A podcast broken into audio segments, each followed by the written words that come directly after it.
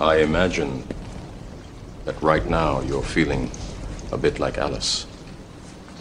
Tumbling down the rabbit hole? Hmm? I can see it in your eyes.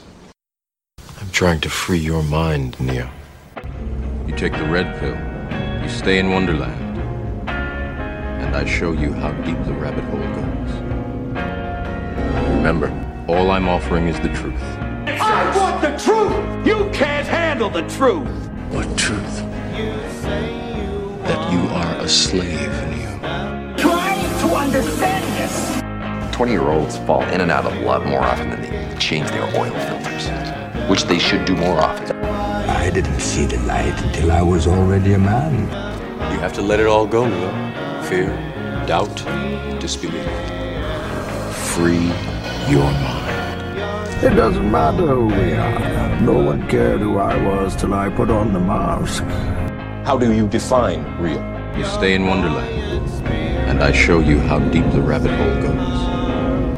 After this, there is no turning back. Are we clear? Crystal. the beauty harbored there. I try to understand you been making your bed every morning? Hello and welcome to Third Degree Mind, episode number three. This is the third week since I started this podcast. I think I'm enjoying this uh, more than I originally thought that I would. Like I said uh, a couple weeks ago when I in the first episode, I kind of went back and forth for actually a long time whether or not I wanted to do this. I wondered if I'd have any listeners. I wondered if we'd get uh, if we'd get an audience or not. I wondered about all those things. Today, three weeks in, uh, we're in nine states according to most recent time that I looked at statistics through my podcast provider, Podbean. According to Podbean, we have listeners in nine different states, so we're we're growing fast. We're gaining li- uh, new listeners, new downloads every day. So I love it. It's great. I hope you enjoy listening. I hope you get something out of it. If there's ever anything specific that you want discussed on the program, feel free to reach out at any time. Borderline750 at gmail.com. Borderline750 at gmail.com. Last week we talked about a number of different things, but I gave you that advice from that Navy admiral to make your bed every day. It's been a couple weeks since I started doing it every day. How are you doing? Have you been doing it every day since uh, since at least since the last week? If you are, do you find it beneficial? Do you find it helpful? For me, I think uh, one of the things that's most beneficial about it, uh, which he mentioned, is worst case scenario, you have a miserable day and you come home to a bed that's made, and of course, it's a bed that you made. And you get that small sense of en- encouragement that tomorrow will be better. Pain is temporary. Suffering is temporary. When you have a bad day, that's temporary. You go to bed, you put that bad day to bed. You put that bad day to bed. So this week, I have some encouraging words for you that we're going to start off with. Uh, this was shared with me by a friend over Facebook, and I think it's great.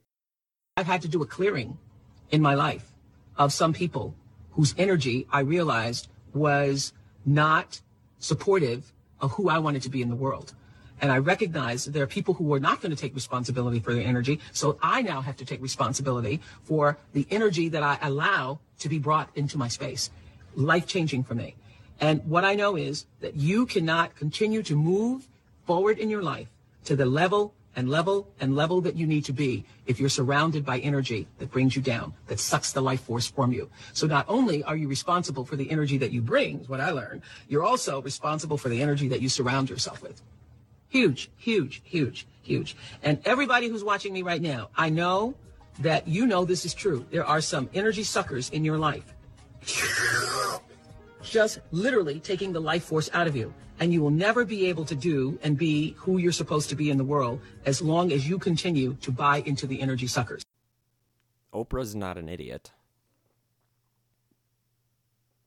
She has some good points there, removing those negative people from your life. So you have to look at your life and you have to figure out who are those energy suckers. Who are the people that need to go? And it's not about running from problems, it's about getting rid of people that bring you down. Cuz like Oprah says you're you become responsible for those people's negative energy too, not just your own. If you surround yourself with negativity, you will be miserable. If you surround yourself with happiness, you'll be happy. That's something that you have to again, just like we talked about last week, that's a conscious decision. You have to look at those people in your life and figure out who are the negative influences, and you have to be able to remove yourself from them. You have to remove them from your life. I got married young. I got married at 21. And we were together uh, just shy of 10 years. We we uh, split in year nine. But out of those 10 years, probably two or three were actually positive and good. Of course, my phone is blowing up now that I actually sat down to record this. I told you a little bit about my experiences with her uh, a couple weeks ago in that first episode of the podcast. Talked about her.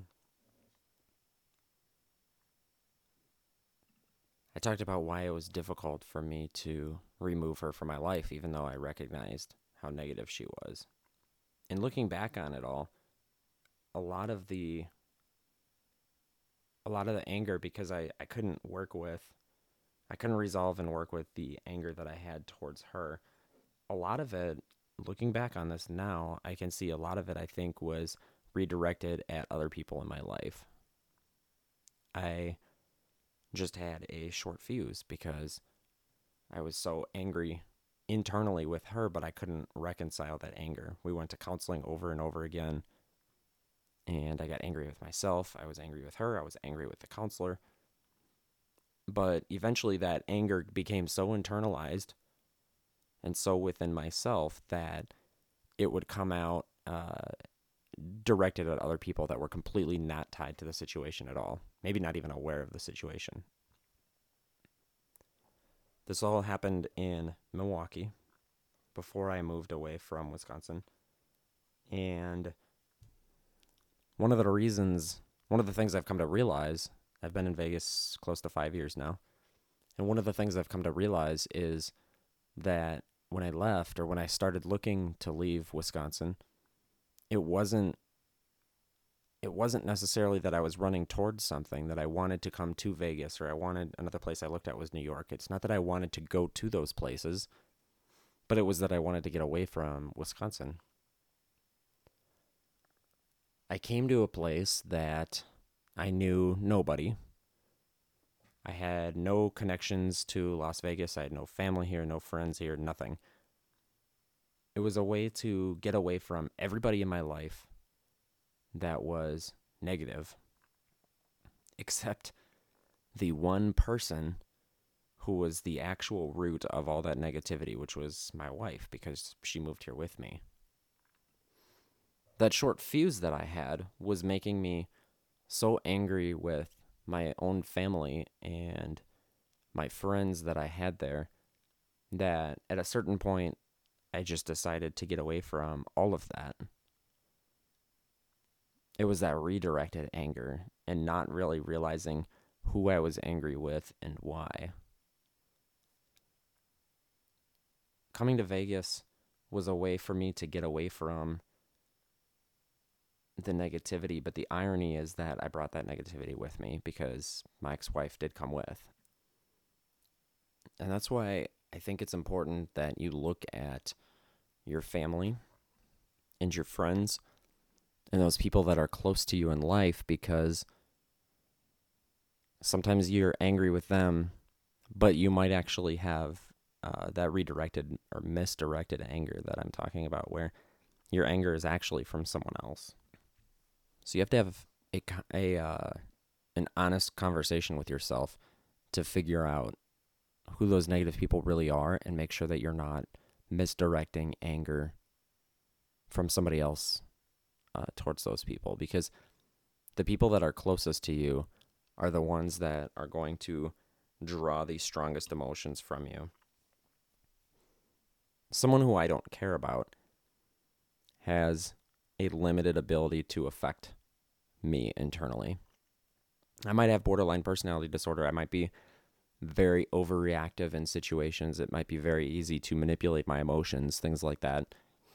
But only for people that mean something to me. If someone doesn't mean anything to me, it's difficult for that person to get a reaction out of me. So who are the people that mean the most to you? For most for most people that would be their family. Not always, but usually family or at least certain members of their family are the ones that mean the most to them. So those are the people that have the ability to hurt you the deepest. And I think in order to look at your family truly honestly, I think it starts with looking at how you were brought up. It starts with how your family treated you, how you treated them, rules that you had to abide by in your household when you were growing up, uh, ways that you found to circumvent those rules, maybe curfew rules, different things like that. How did you get away with stuff? What did your parents do if they caught you? All those things. All those things. All those things are all important things that happen in childhood, adolescence, uh, especially teenage years, and they affect you as you go into adulthood because they create who you are. Your personality is not unchangeable. It's actually very impressionable. But as you get older, as you grow into adulthood, it becomes more and more difficult to influence or affect those those changes. Those are things that happen in your younger years. The the reason that everybody's different is because everybody was brought up different. So I want to talk a little bit about those family dynamics. I'm going to talk a little bit about my family and then I'm going to ask you to think about your own family and how how it may have affected your growing up and your going into adulthood, uh, teenage years, things like that. So I have three siblings. I have an older sister, younger brother, and a younger sister. And all four of us are very different. All four of us are very different. Uh, my older sister is the very strong personality type. Very extroverted. Always was that way. Uh, you know, and when we were growing up, she was always the one that had all the friends. She had she had more friends than I think any of my other siblings combined. She always had something to do. She always had someone to go see. Very outgoing. And as she went into adulthood, that kind of stuck with her. Even still today, she is probably the most outgoing of the four of us. And she has a very strong personality that when we were growing up, uh, it was very easy to butt heads with her. She likes to argue. She likes to be right.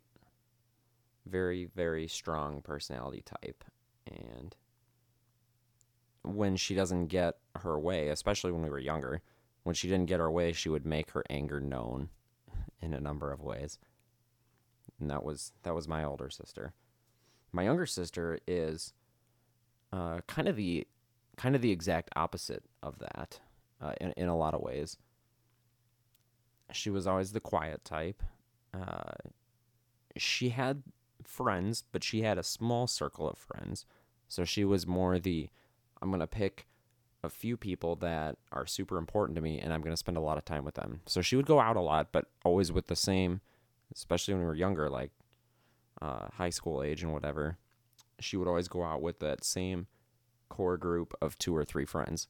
So she was outgoing, but not to the degree of my older sister. She was more the I'm going to keep a few people close to me. And she was never the confrontational type so again, very opposite from my older sister, not confrontational at all. She would tend to back down from arguments, uh, even still to this day, not very confrontational. And when something comes up that would create some type of conflict or something, she usually has nothing to say, just kind of backs down and, and lets things go. She's more of the, I guess, go with the flow type backseat role. So, very opposite from older sister. Younger brother, I think, is the most similar to me. Uh, I think he and I are, are fairly similar in, in a lot of ways.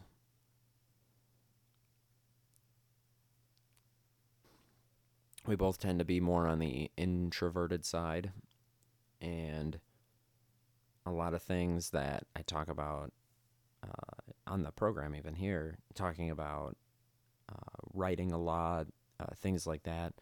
Uh, that introspective side, uh, I think he and I share, at least to a degree. That's maybe that's maybe I'm completely off on that, but that's that's kind of my opinion. That I think he and I are.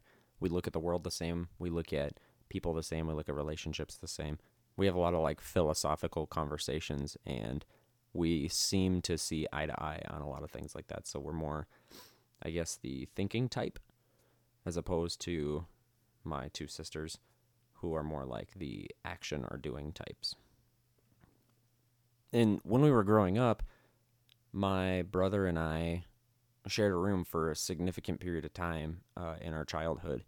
And I think that led to our similarities, at least on some level. When we were, when we were younger, I think sharing a room was difficult at the time. I think it was actually very difficult for me. There were a lot of times that I I didn't want him in my room at all. I didn't want to deal with him at all. Being the older brother, between the two of us, being the older one, I wanted my own space. I didn't want my little brother always around, things like that. I don't think I had any I don't think I had any respect for him when we were growing up because he just turned into that annoying little brother for a period of time. And eventually when I got my own room, uh, my parents eventually took him out of that room and put him somewhere else because I practically just I just pestered and pestered and told my parents that I, I wanted my own room or I wanted that room to myself. The the bedroom that we shared was actually a, a, a large bedroom in the basement. And you, you know, separated from the rest of the house. It was different. It was like a little dungeon and it was it, it was basically a rec room that was uh, that got my, my dad finished.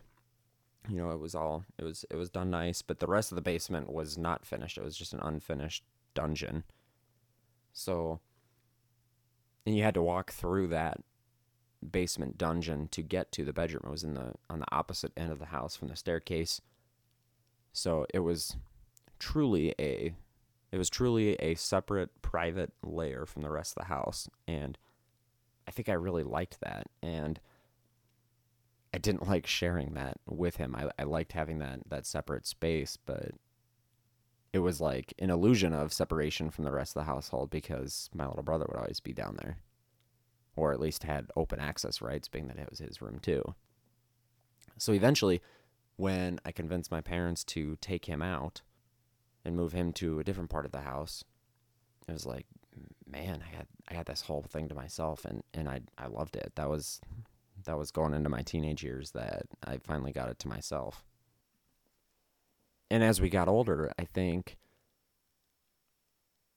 I think some of those experiences of sharing a room were um, what kind of got us closer. Even though I didn't see it at the time or I didn't recognize it at the time, I definitely didn't feel close with him at the time. It wasn't until we got older into adulthood that I think we got as close as we are now. But there's one story, there's one thing that I remember, and I don't think I'll ever forget. I don't know exactly why I remember this particular story, but I, I do. I remember one night in the middle of the night, uh, before he had moved out, we're still sharing this room. And I don't know, I must have been must have been 10, 11 years old, something like that. And I was not feeling well. I was sick. And in the middle of the night, I got up and I felt like I was going to puke. And so I started walking from the bedroom uh, towards the bathroom. So we had a bathroom in the basement, which was also nice. This was almost like a private bathroom that was like just for us. That was like another huge benefit to this room because it was a bathroom in the basement. Of course, the rest of the family could use it, but why would they? Because there was a bathroom on their floors upstairs. So I start walking towards the bathroom, and in order to get to the bathroom, you have to walk past the laundry. So I'm walking past the laundry, and this is an old, uh, old house that was built in the 1890s. And by the laundry, there's uh, these old stationary tubs in, in the in the basement. All the basements in these old houses had these these big stationary tubs, these old fashioned tubs, and and some houses nowadays they get rid of those and they put in like regular sinks or things like that. But uh, my mom is real into that uh, old fashioned type stuff, so she has a lot of the original fixtures still in the house, which is actually really cool. Now I haven't now that I'm older, I have an appreciation for some of that stuff, and I think that's kind of cool. But anyways, so she so they that stationary tub was still there. So I'm walking past the laundry, trying to get to the bathroom, and uh, just I feel like I'm gonna puke. And all of a sudden, as I'm passing that stationary tub, I realize that I'm not gonna make it to the bathroom. And it's probably like two o'clock in the morning. Everybody, the rest of the house is asleep, and so I just I, I just puke right there in, in the uh, in the stationary tub. And like I said, I I must have been 10, 11, something like that. Uh, my brother's three years younger, so he must have been like seven ish, something like that. I don't know. Um, so I puke right there in the stationary tub, two o'clock in the morning, and I'm just a little kid. I, I have no idea what to do. I have no idea how to clean this up. I have no idea how to clean myself up because, of course, it's kind of around my face, and I was trying to hold it in, and so it's kind of it kind of got everywhere. I, I'm sorry, this is probably a really disgusting story. The more I think about this, but um, so I just kind of stood there. I didn't I didn't have any paper towels. I didn't have any napkins. I didn't have any toilet paper because I didn't make it to the bathroom. So I didn't I didn't know what to do. Like, um, so I remember, uh, I started just like calling to my brother, who was sleeping, uh, you know, twenty feet away, whatever, back in the bedroom, and I start calling out to him and hoping I can get him to wake up because I don't. I, I like I said, I was just a paranoid little kid. I had no idea what to do. So I'm calling out to him and he comes out comes out of the bedroom sees me kind of just like bending over the stationary tub there can see that i just puked everywhere because it's all over me it's all over the tub it's you know and i remember and i was like i was like can you go get mom and dad or can you like help me or something because i don't know what to do and he kind of looked at me walked past me uh, he's like it's okay yeah i'll go get mom and dad and as he walked by me i remember and like I said, I remember weird parts about this story. I honestly don't know why I remember this story, but I, I remember it very vividly. Uh, so he walks by me, and, and as he walks by, he puts his he puts his hand on my back and he rubs my back, and he's like, "It's okay, I'll go get mom and dad." And just that comfort in that in that moment of thirty seconds ago, it was two o'clock in the morning. I was the only one awake in the house. I had just puked everywhere, made a mess everywhere, and I'm a little kid that has no clue how to clean this up, and I just feel like crap because I'm still sick. I just want to go back to bed and I don't know what to do. And I'm in this frozen moment that I don't know what to do. I have no idea what I'm supposed to do. I have no idea how to get from here cleaned up and back to bed where I'm going to be happy again. I had no idea how to do that. And suddenly, you know, 30 seconds go by and suddenly I have a little brother who I don't really get along with or who I don't want to share a room with, who I don't want to be anywhere near. I have a little brother who is actually going to help me now and makes me realize that I am glad to be to be close to him. You know, it, it, this physical closeness, the fact that he's close enough that I can call out to him, wake him up in the middle of the night, and have him go get mom and dad to help fix this problem that I am having. And I don't think I ever, I don't think I ever told him how much that moment meant to me, even though it was so many years ago. And it wasn't, it, it was a couple years after that that he finally moved out of the room and I, I think I forgot about that story. I it, I kind of put it on the back burner. I didn't really I forgot how he made me feel because you know, the next day, you know, being a little kid, the next day I kind of just forgot about it. I never I don't think I ever said thank you to him for that. Um I don't think I ever I don't think he ever really realized how much I appreciated that that moment. Um pro- probably even to this day. But looking back on it now, and like I said, I I still have this memory. I'll probably have this memory for forever now. And it made me realize that as a little kid, he was somewhere along the lines, he was taught how to treat other people. And he was taught those things. And because I, I guarantee there's some seven, eight year olds that wouldn't even do that. And maybe they would, but they wouldn't have the sensitivity to put a hand on the person's back, rub their back for a second, and say, it's going to be okay. And here's my little brother doing those things to me. You know, it was it, it's it's weird. It's it's weird how that happened. But growing up, you know, I had I had two really good parents. I had a good family. I they taught us well, you know. I grew all four of us grew up and are all four of us are successful, you know, we're we're all in different career fields, we're all doing our own thing. Uh, but we're all successful. I think my parents are super proud of the fact that they are 4 for 4 in success rate of parenting because we all turned out amazing. But some of those childhood experiences that we have definitely go with us for the rest of our lives. Sharing a room with my younger brother, who I didn't get along with and I didn't want there, and all those things, made me really want uh, to be alone. It made me really crave that ability to get away from everyone else. I think it got so ingrained in me for so long that when he did move move out of that bedroom and I suddenly had this basement suite to myself, it was such a great feeling. And then not long after that is when I started getting uh, into who is now my ex-wife. So all of a sudden that space that I gained was gone again and I wasn't really alone. And looking back on it now, I think it's kind of similar to it, it's a similar idea to as when you get out of a serious relationship and everybody's telling you you need to figure out who you are, you need to be single for a while, you need to you need to have your alone time for a while.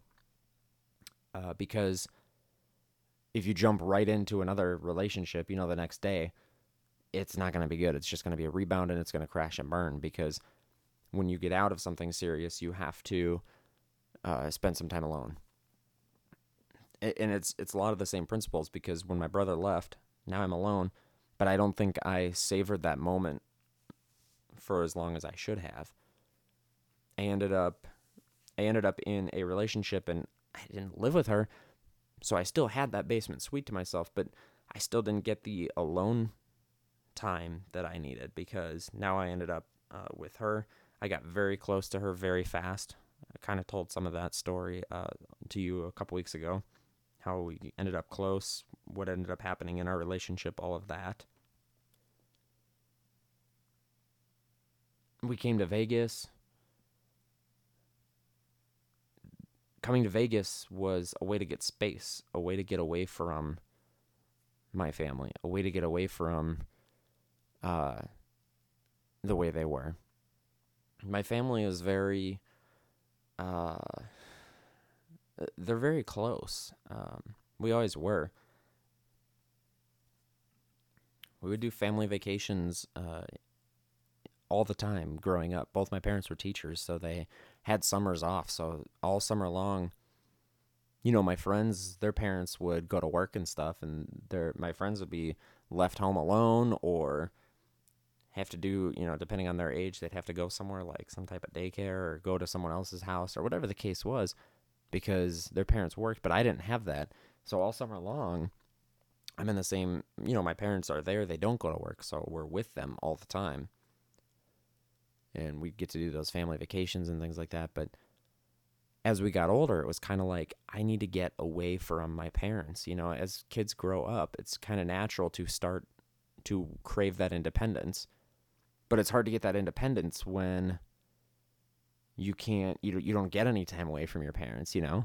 So you could be a teenager and especially when you have a close family and a family that you know parents that are going to take you when they go somewhere. They're going to um, you know holidays are always spent with family stuff like that all those things uh, and family was always very important. My family was still is very religious. My my parents my sisters uh, my brother and i are not uh, not anymore. Um, but we grew up around religion. We grew up in that. Uh, I don't even know how to explain it. We grew up in that idea that family is super important, and but what I'm trying to say is that that closeness of the family unit kind of pushed me out in a way. I think I got pushed out from how close the family was expected to be. And when I look at it, I kind of think the same thing happened to my brother on a certain level because now, like now that we're adults and stuff, when we get together for like Christmas or something like that, my parents and my sisters want to do this, and my brother and I are kind of like, okay, yeah, um, we'll be a part of it, but you know, we're, it's not, I don't know. I guess when I sit there around with my family, sometimes I just feel like the outsider, and I've kind of always felt like that, especially now since I'm the one that moved away. Ironically, to get away from them in some, in some level. The craving of of space and independence. Our family was so close, and our parents cared so much about our success as teenagers and as young adults that they really pushed for certain things. Okay, they really pushed for college. They were upset at my younger brother when he decided he didn't want to go to college.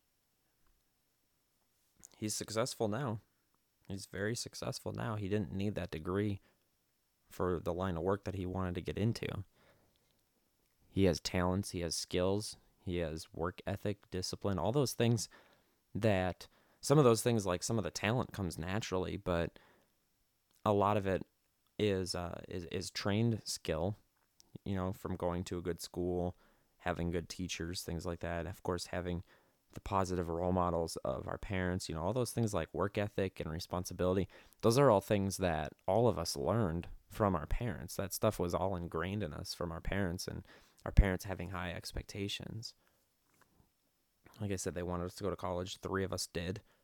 Uh, one of us didn't, but all four of us are still successful. We uh, we still all came to a successful path at the end of the day. Uh, my parents didn't want uh, me to get married young. That was a that was a that was a point of conflict uh, when I was younger. In fact, even before marriage, I had a hard time seeing that they were even happy with me being with this girl because she clashed so much with my older sister. And looking back on it now, you know, hindsight's 2020, of course, my now ex-wife turned out to be not so great of a person. If I had just trusted my sister's inkling of her years ago, I'm I'm talking about when we first started dating, you know, 16, 17 years old right in there.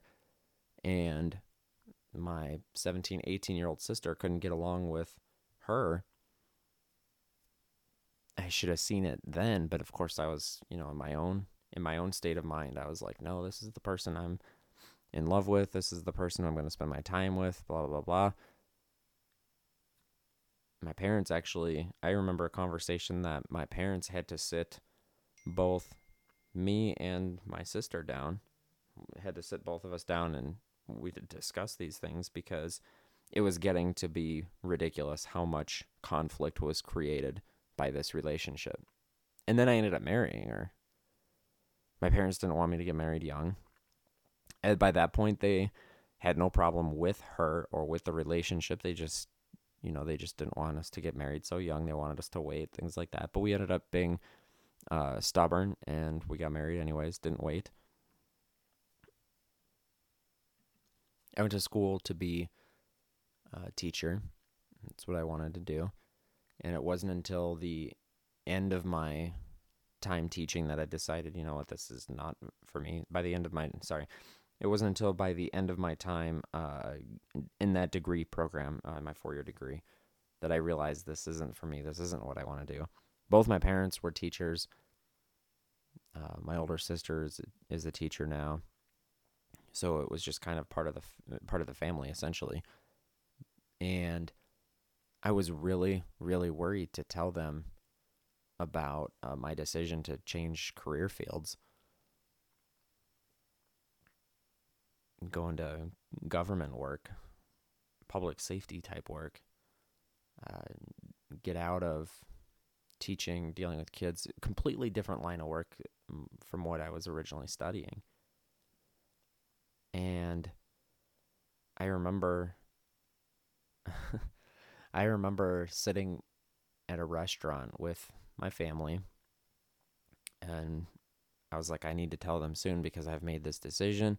And I'm you know I'm 20 20 years old. I made this decision for myself for what I want to do but I need to find a way to tell them. And I remember sitting in this restaurant and my parents had asked something along the lines of some tests that I had to do for uh, to get you know my state license to be a teacher. So they were asking about this test, and they were somewhat familiar with it because my older sister was one year ahead of me in school, and she uh, was also studying to become a teacher. So everything that she did for state licensure, you know, she was one year ahead. So, you know, when she would take a test or she would do this or that, whatever, they my parents would know that okay, a year from now, I would have to do that. So they were relatively familiar with what was required for my major. So they were asking about this test because they were like, "Oh, don't don't you have to take this this test praxis? That's what it was called.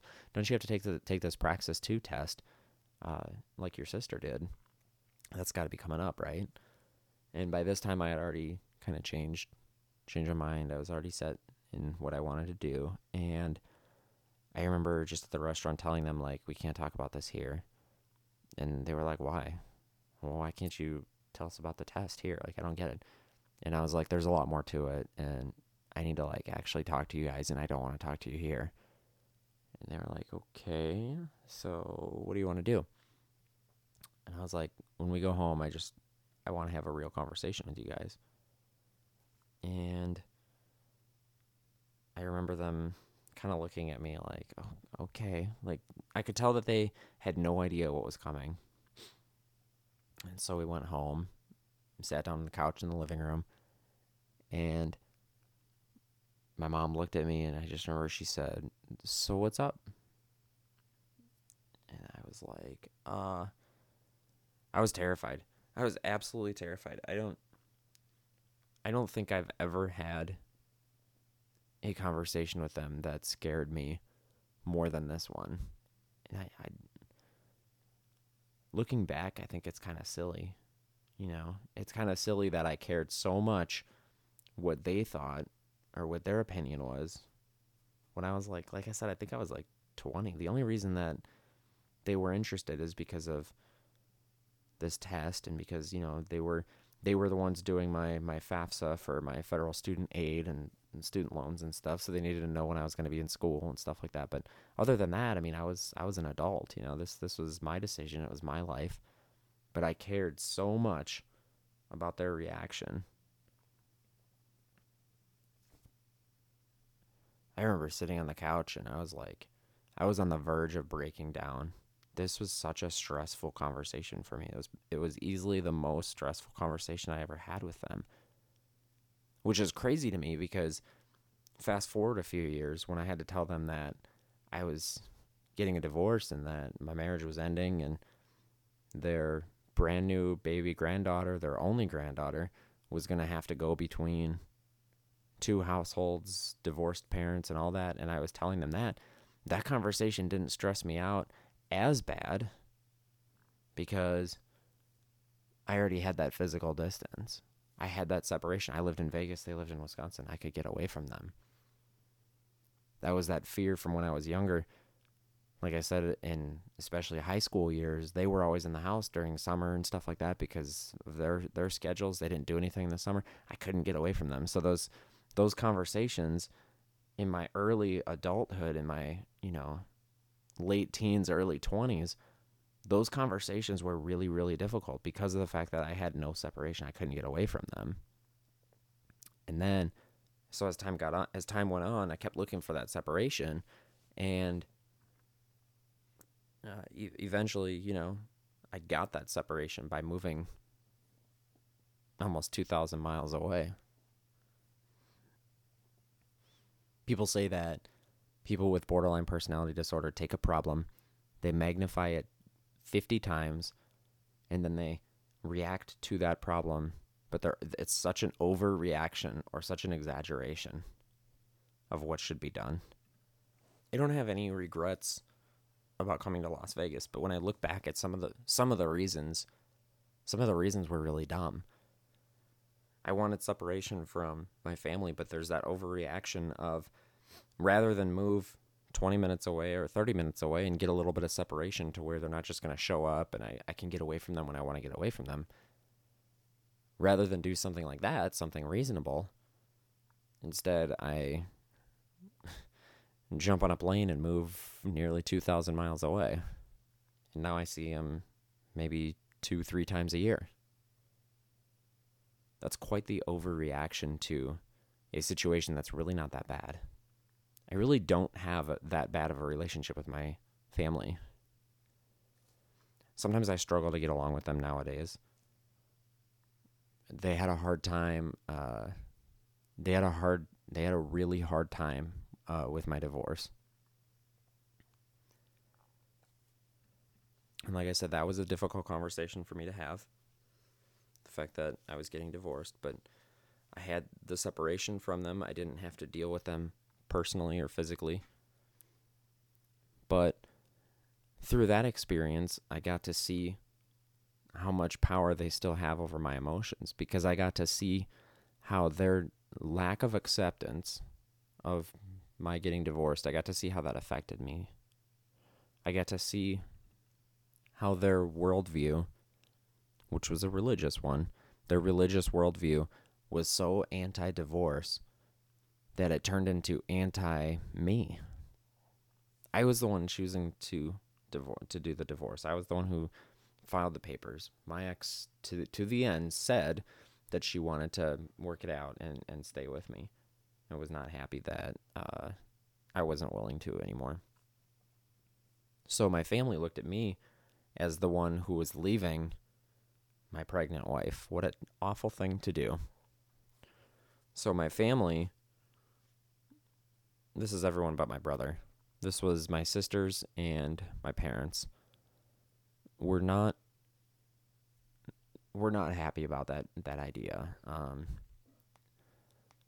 they they had a really tough time accepting that. We got into a lot of arguments, even during the process. Uh, when I found out that, well, and it, just in conversations, my my parents would defend my ex. Like if I would tell them something that she did, you know, related to a court battle that we had, or uh, anything related to this while the divorce was going through. It was a 15 month long process, so it was not an easy. It was not an easy divorce. There were a lot of custody issues. There were a lot of financial issues, different things like that that took a long time to to resolve. So it was a 15 month divorce, but during those 15 months, a lot of it was I couldn't share anything with my parents anymore because they would just defend her. You know, I would say, I can't believe she's doing this. Look at what she's doing. And my parents would say, well, she's just mad. You just have to accept the fact that she's just angry. And that was their justification for everything. She could do no wrong in their mind. And that really irritated me. I found out that they were in contact with her and, you know, emailing with her or calling her, you know, talking to her, whatever, still being basically still being parents to her, which I get it to a point. You know, she's still the mother of their grandchild. So I get them wanting to be civil with her.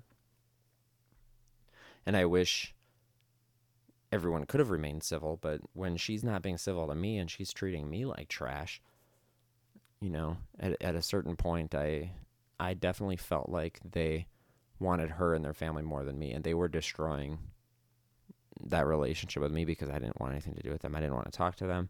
I didn't want to see them. I wanted nothing to do with them. And, and for the first time, really, then I was very happy to be 1,800 miles away from them.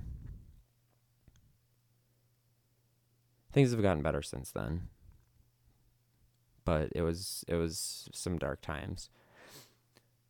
And I'm at 45 minutes now, or I could say so much more on this, but I want to get into what I want you to do with this story that I told you. So, I told you a little bit about how my family upbringing affected me and the way I think, the way I think about separation, the way I think about acceptance, things like that. Um, I didn't even get into the topics of abandonment, which I really wanted to, but apparently I talk way too much. But I don't want to. I don't want to drag this out super long. So I'll talk about abandonment. Uh, maybe we, maybe we'll continue this topic next week. We'll see. Um, but what I want you to do is I want you to think about your own family, your family dynamics, your childhood. I want you to think about the personalities that are in your family, specifically your siblings. Your parent personalities are not as significant to this because you tend to be physically closer with your siblings, if, especially if you, I mean, if you if you don't have them, that's kind of if you don't have any siblings, that's that's a difficult thing to think about. But uh, if you have brothers sisters, especially if you have a big family, think about each of those siblings and what their personality traits are. Think about how they were when they were younger. Think about how they are now, and think about some interactions that you had with them that you know some memories that maybe uh, that maybe stick with you of how they treated you well or how they didn't treat you well at, in, a, in a given situation. Like i shared the scenario with my brother and when i got sick in the middle of the night things like that. I want you to take all of that and combine it into the next thing that i want you to write about in that notebook that you bought. So, that notebook, I want to talk a little bit about that for just a few minutes. Last week, I asked you to write about a song. Music is a unique thing, it has amazing therapeutic. Uh, it has amazing therapeutic effects on your mind because a little bit of science, and I'm not huge in science, but I'm just going to try to explain this, and maybe I'm getting this way wrong, but this is my understanding of it. So you have a left side brain and a right side brain, and they both control different things, and they both have different traits and things like that. You can function basically with just one half or the other because they both do such different things. But one thing that is a universal or a global process that requires the entire brain and utilizes both left and right side brain is music. Music is a global process. It requires both left and right side of the brain, and that's unique because a lot of other things don't require both. A lot of things just require one or the other, left or right. So, with that in mind, music activates and touches both sides of your brain. And it's one of the best things. It's one of the best therapeutic things uh, out there. A lot of research suggests that listening to music, especially classical music, things that have no lyrics, things like that, those are really uh, have positive effects on you and on your well, your mental well-being. So the reason that I had you do this last week, I wanted you to pick out a song I wanted you to pick a song that speaks to you and then write about it. Why does that song make you feel the way that you do? The reason that I didn't want you to actually physically listen to the song is because when you're done with the assignment and you've written what you've written, I want you to go back and read what you wrote while listening to the song put the song on and read what read what you wrote. If you wrote lyrics down, you're going to notice that parts of it are not even maybe 100% accurate. Parts of it are not going to be, I'm going to be, parts of it might, um, what am I trying to say? Parts of it you might feel differently actually listening to the song versus how you thought you felt when you were imagining the song. Your mind takes things in the outside world and it it makes a collection of memories. But a lot of those memories are not 100% accurate in what actually happened. But your mind remembers things a certain way. It picks up on certain things. Your mind, for example, I'll talk that memory that I shared with my brother in the middle of the night. That's what I remember happening. But if there were some way for me to go back in time and re witness that incident, there's a couple things that might not be exactly as I remember them. One of the things is age. I honestly don't remember how old we were at that time. I'm guessing, but I don't honestly know. But the what the actual reality of what happened in that situation, if it was three o'clock in the morning instead of two o'clock in the morning, that doesn't matter. That's not the point of the story. The points of the story that matter are the facts that I was in distress. I was paranoid. I didn't know what to do. I called out to my brother. He woke up. He came out. He rubbed me on the back and he said, It's going to be okay. That's the important parts of the story. To be honest with you, I don't even remember what happened after that. I don't know if he was able to get mom and dad up. I don't know if mom and dad came downstairs. I don't I, I don't remember the rest of the story. Because my mind, my mental image of that memory, my mental image is just the moment of him rubbing me on the back saying it's going to be okay. Everything else is is is a moot point.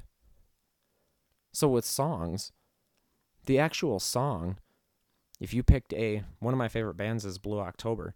If you picked a Blue October song, like I usually do when I do this writing assignment, if you picked a Blue October song, Justin Furstenfeld's experiences when he wrote that song, that's not relevant to you in your mind.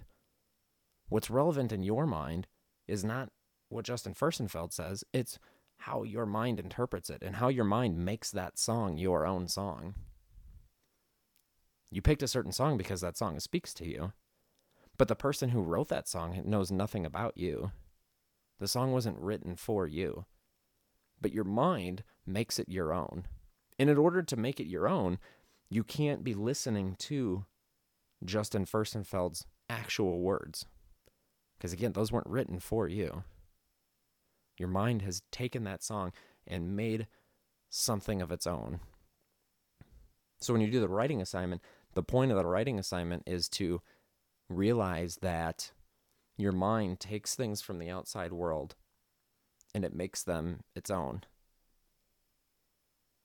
Like I always talk about people with borderline people with borderline personality disorder, their emotions are extremely hypersensitive and react to everything in the outside world. Everything becomes a part of me. Everything I see, everything I hear, everything I touch, every experience I have gets drawn into myself, and my mind makes that into my own experience. It becomes my experience. And the same goes true with songs. But if you take a song that makes you feel good, a song that speaks to you, a song that that tells you something about life that you value, your mind takes that and it makes it its own. And you can tap into that emotional center of the brain, even if you don't have borderline personality disorder, and you can control that emotional response subconsciously because your mind is taking this song which creates an emotional response in you, and it's making its own version of that song. And the only way for you to hear that version, you have to sit in a quiet room. You have to close your eyes. And you have to hear the song in your mind. And that's what this writing assignment forces you to do. So if you didn't get to do that last week, please do it. Please do it. Please try it. And then, like I said, when you're done, after you've done after you've done it, I usually write a page to a page and a half on one song. You can write as much or as little as you want. I'll write a page to a page and a half on one song, sometimes two pages, you know, somewhere in that general area. But try to get at least a page. That would be outstanding. If you can get at least a page on one song, that make that your goal. If you did do it already, uh, do do it again. Do it again with a different song. I know that everybody's got more than one song that they love, so pick a different song and do it again. Um, and then, like I said, when you're done, take the notebook, put the pen down, take the notebook, read what you wrote while you listen to the actual song, and you'll notice things, and you'll start to see what I'm talking about. That your mental version of the song is slightly varied from the actual song itself. The actual song itself is not the important part. The important part is how your mind processes it, how your mind receives it, how how your mind remembers it. All those things cuz we want that internal process. That's that's what's important here. So in addition to that music, the song assignment, if that if that's not working for you or whatever, something else that I would like you to consider uh, writing about is uh, all these family dynamics that I talked about today, all these experiences, uh, find all those things, um, differences in your family members, differences between you and your siblings, all those things, different experiences that you had growing up. I want you to write about all that stuff and see if you can draw some conclusions about who you are today and how it's related to uh, some things that you experienced as as a child or as a teenager and how do those things how do you carry those things with you into who you are today? Because i guarantee you'll find some, you'll discover something about yourself. This is a little bit of a longer writing assignment. Uh, there's a lot of different things that you could write about obviously. When i do this writing assignment and i think about uh, and i think about uh, my family my family dynamics i could easily write 10 15 20 pages on this. So this is a longer project. Uh, it's a longer process. You don't have to write that much. What i want you to do is if you can, over the next week, I want you to aim to write two pages about uh, about anything to do with your family, your family dynamics, your upbringing, anything at all like that. I want you to aim for two pages. If you get two really good pages and you look back on what you wrote, and you look back on what you've been thinking about about your family, I think you're going to be able to prompt yourself to write even more. I think that's not a difficult thing, especially if you're enjoying this process of of writing and therapeutic journaling. I think you'll be able to write a ton more because who you are, your personality is so ingrained from your childhood and your upbringing and what type of family you come from because we all come from different families and different backgrounds and all that stuff. I want to leave you with this. I I found a video on YouTube that was put together by a young man. I don't know how old he was. I, I wasn't able to find that anywhere, but he tells an amazing story about an experience that he had with a close family member. And it's a touching story. So I want to play this for you. And I want you to always keep this in mind uh, with family and not just your blood family, but who you choose to be in your family, those close close friends that you have close to you. In the beginning, I talked about, uh, I played that clip from Oprah Winfrey. She talks about removing toxicity. So we're going to end the week with a reminder on how you need to treat people that are close to you. And even despite everything that I told you about how I wanted to get away from them, that separation and that distance, and especially stories like this, remind me why my family is, even through all that, is still very, very important to me. They're the most important people in my life. The way my parents raised me, the way uh, I interacted with my siblings, good and bad, all those experiences brought me to who I am today, and those people will always be the most important people in my life, no matter whatever happens, because they're my family. And this story really drives that home. So we're gonna close out the week with this story. So I hope you en- I hope you enjoy. Uh, I hope you enjoy this guy's story. It's a bit of a tearjerker, I think. When I watched it the first time, I was like, "Oh my god, what a story!"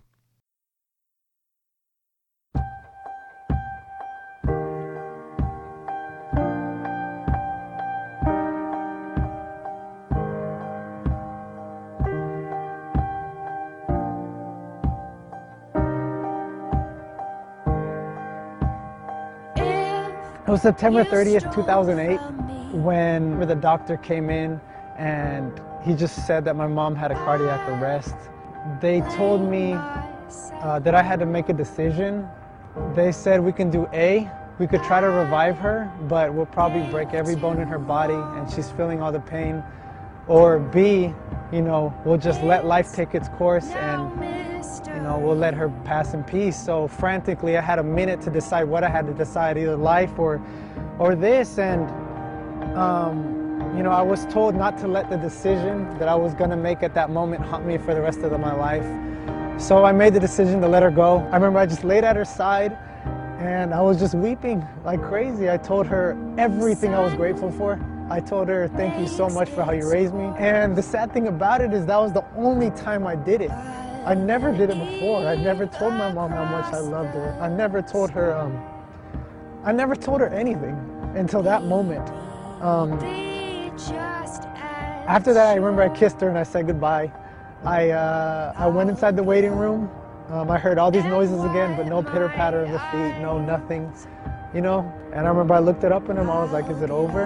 And he said, "Yeah, it's over." To this day, she's always in the back of my mind every time I do my schoolwork, um, everything I do, because she just taught me how to love, how to be kind, how to be real, how to be genuine towards people, um, live every second as if you're your last, and um, always help the poor live simply so other people can simply live.